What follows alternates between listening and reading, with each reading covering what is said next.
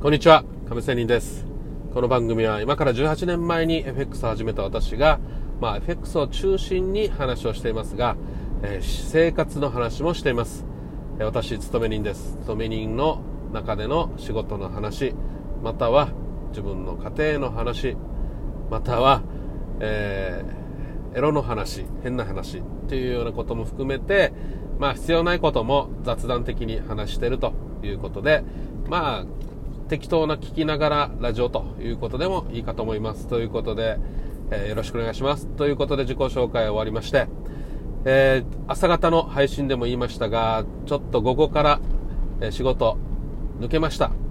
で、今自分の、えー病院に向かっているところです。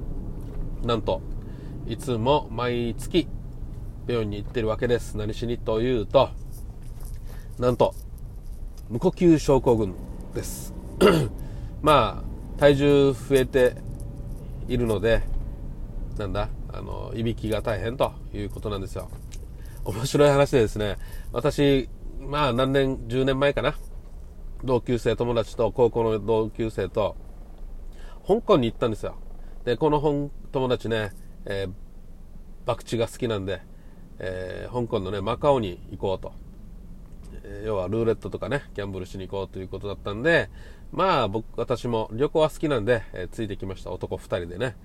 して、あの、ホテルに着いてね、一緒に、まあ男同士で寝るわけですよ。わざわざね、別部屋取ってね、金使うのもあれだしということで、二人寝るんだけど、私のいびきがうるさいと、かしましいと、うるさいということで、私がグースか眠ってる中で、枕投げられてですね、お、なんだなんだっていうような感じで私はこう起きました。起こされました。って言ったら、やがましいというような話をして、ああ、これ、よく言われると。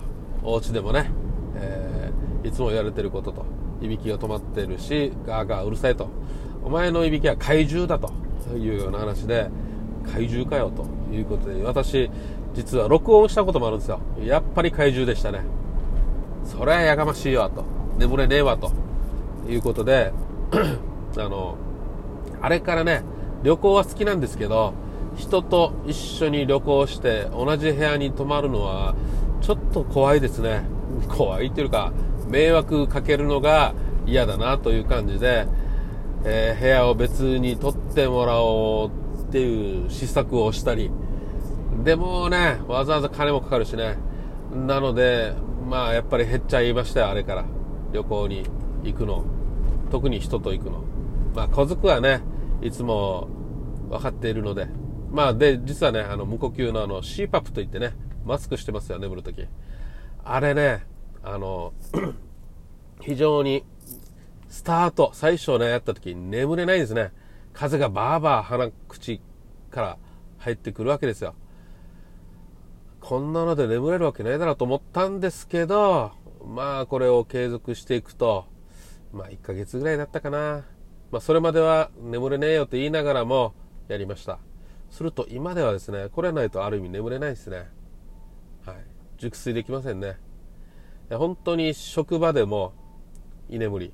で、特にね、通勤して、え行くとき、帰るとき、非常に眠くて危ないですね、車の運転。やっぱり、例えばね、道もね、えー畑とかね、そういう田舎道の時、私そういうね、転勤場所だった時もあったので、えーそういう時って本当に眠くなってね、危ないですよ。はい。なので、まあ、今はね、都会の方に移動、転勤してきたので、まあいいんですけど、まあそれでも日中眠くなることよくあります。まあ仕事、や、動いてる時は何でもないんですけど、ちょっと休憩、ぼーってしてる時には、スコーンと眠りたくなりますね。はい。というような感じで、無呼吸症候群大変ですよ、というような話。あ、実はこの話をしたい、したかったからこれしてるわけじゃないんですね。まあこんな感じで今、病院に向かってるというような話です。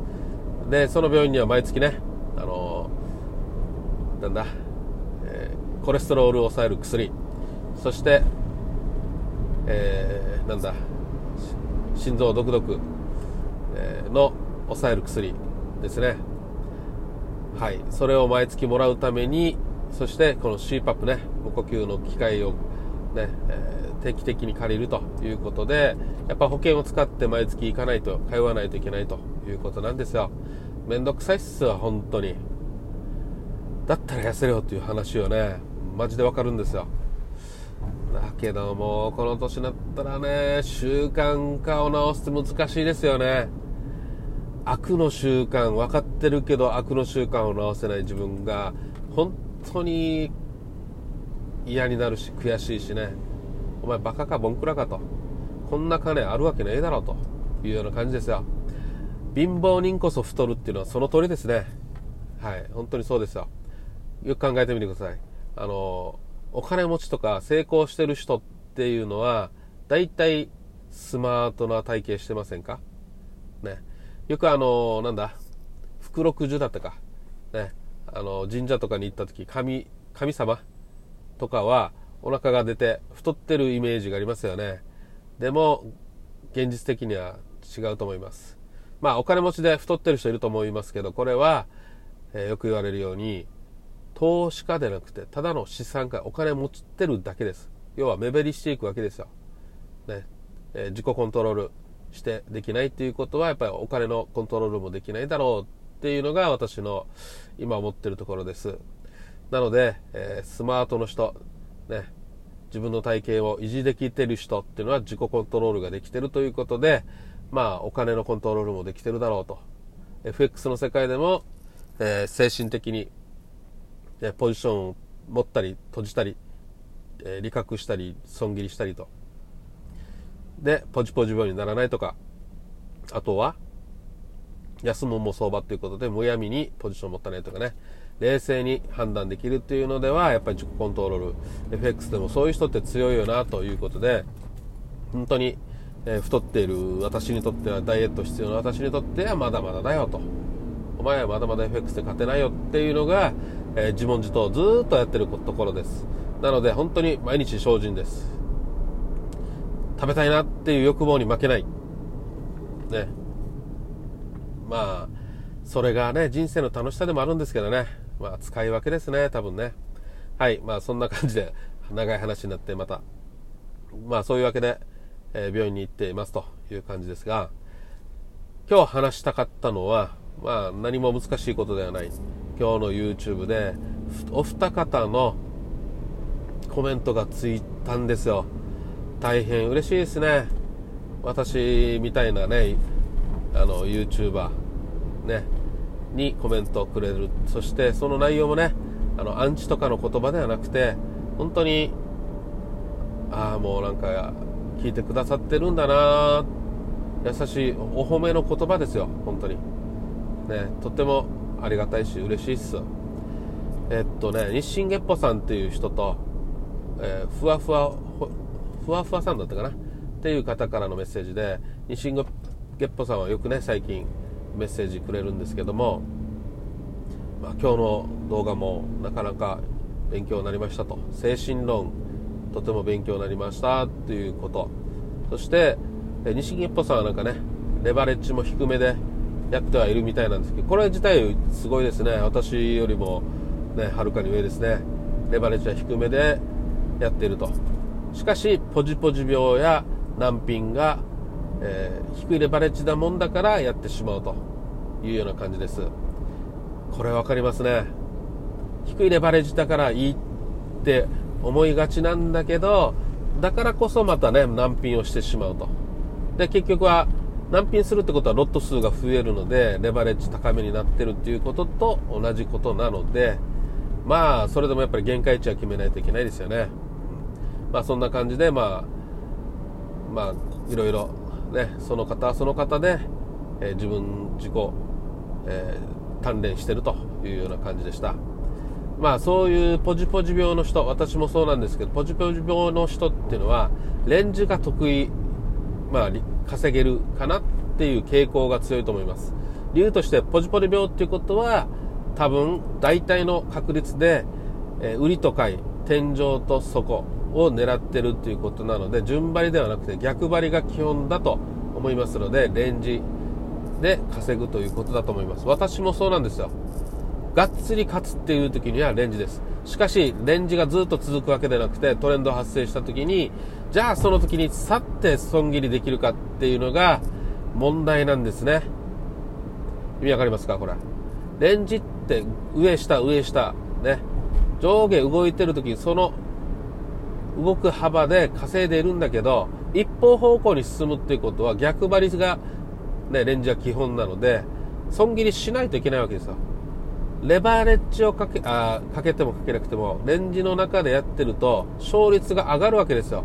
連勝が続くわけですよ。その連勝が続いた時に、じゃあ損切れるかっていうのが問題になってくるわけですね。冷静になってる時には、当然損切りやらねばっていうの分かってるんですよ。しかし、本当に連勝が続いた時には、損切りできなくなるっていうのが人の心理です。ここが厄介なんですね。まあそこでしっかりね、例えば10回の売り買い、売り買いでレンジ相場で連勝した時に、1回損切りでね、一方方向に進んで、一方方向に進んでの損切りができたら、9勝1敗になるわけですよ。で、それでいいわけですよ、本当に。だけど人の欲っていうのは、いや、これも負けたくないってなってしまって、結局は、いや、戻ってくるだろうっていうね。ましては、プラマイゼロになったら切ろうと、ね、いうことになるもんだから、余計切れなくなって、も、せっかく稼いだ分の利益を吹っ飛ばしてしまうということになるわけですよ。もっと最悪の場合は、もっとトレンドが続いた場合には、もっとね、損失額が増えるということになるわけですよ。はい。ですので、結構、逆張り好きな人、損切りできないということもあるかなと思います。またですねもう一つ嬉しいコメントのふわふわふわふわふわさんからなんですけどもなんか YouTuber の、まあ、FX 系のね配信者の中で一番分かりやすい動画でしたと。なんと最高な褒め言葉でしたね。はい嬉しかったです素直に。そこでやっぱり思ったことは人ってやっぱり褒められるとやりやろうとよし頑張ろうという気持ちになりますね。うーんこれ初めてっていうかこの年になって改めて気づかされましたね。私どうだろう。あのあんまり褒められて伸びるっていうタイプじゃないとも自分では思っていました。逆に叱られてはい。まあ素直なもんだからね私基本的に。はい分かりました。頑張りますということで、えー、自分に夢中って、ね、自分にはダイエットねとか自分に対しては甘いんだけど他人に言われたこととか他人のことに関しては一生懸命やるタイプなんですよ、ね、自分で言うのもなんですけど。なので他人のことは一生懸命するけど自分のことには甘いのでまあ自己管理がまだまだというような感じです。まあそんなこんなで今回褒められてね私は褒められて伸びるタイプなのかなとかね。そういうことも思ったわけです。ということで今日はまあこれが言いたかったわけですよ、うん、人って褒めて褒めることがやっぱり大事だよなということです。ましてはさ言葉で褒めるのもいいんだけど YouTube のコメントに載るってことは文字化で見れるんですよ。この文字って何回も見れるじゃないですか。嬉しかった場合に。読み返しましたよ。日進月歩さんとふわふわふわふわふわさんの言葉。ね。まあ多分5回は見たんでしょうね。たった5回かじゃないですよ。5回じっくりですよ。味わう感じでね、えー、読みましたよ。ということでやっぱりねまた深掘りしていくと言葉で褒めるの大変嬉しいです。ね。言葉っていうのはタイミングにもよるし。ね。相手のタイミング自分のタイミングバッチリあって効果的な褒めということになると思いますので、まあ、その言葉の褒めもいいんですけど、文字化した褒めっていうのも、もっともっと効果的だよなっていうふうに思った次第です。ということで、ありがとうございますということも含めて、健康で、ダイエットで、そして自己コントロールしながら、FX でも勝ち残っていきましょう。ということで終わりたいと思います。それでは病院に行ってきます。See you!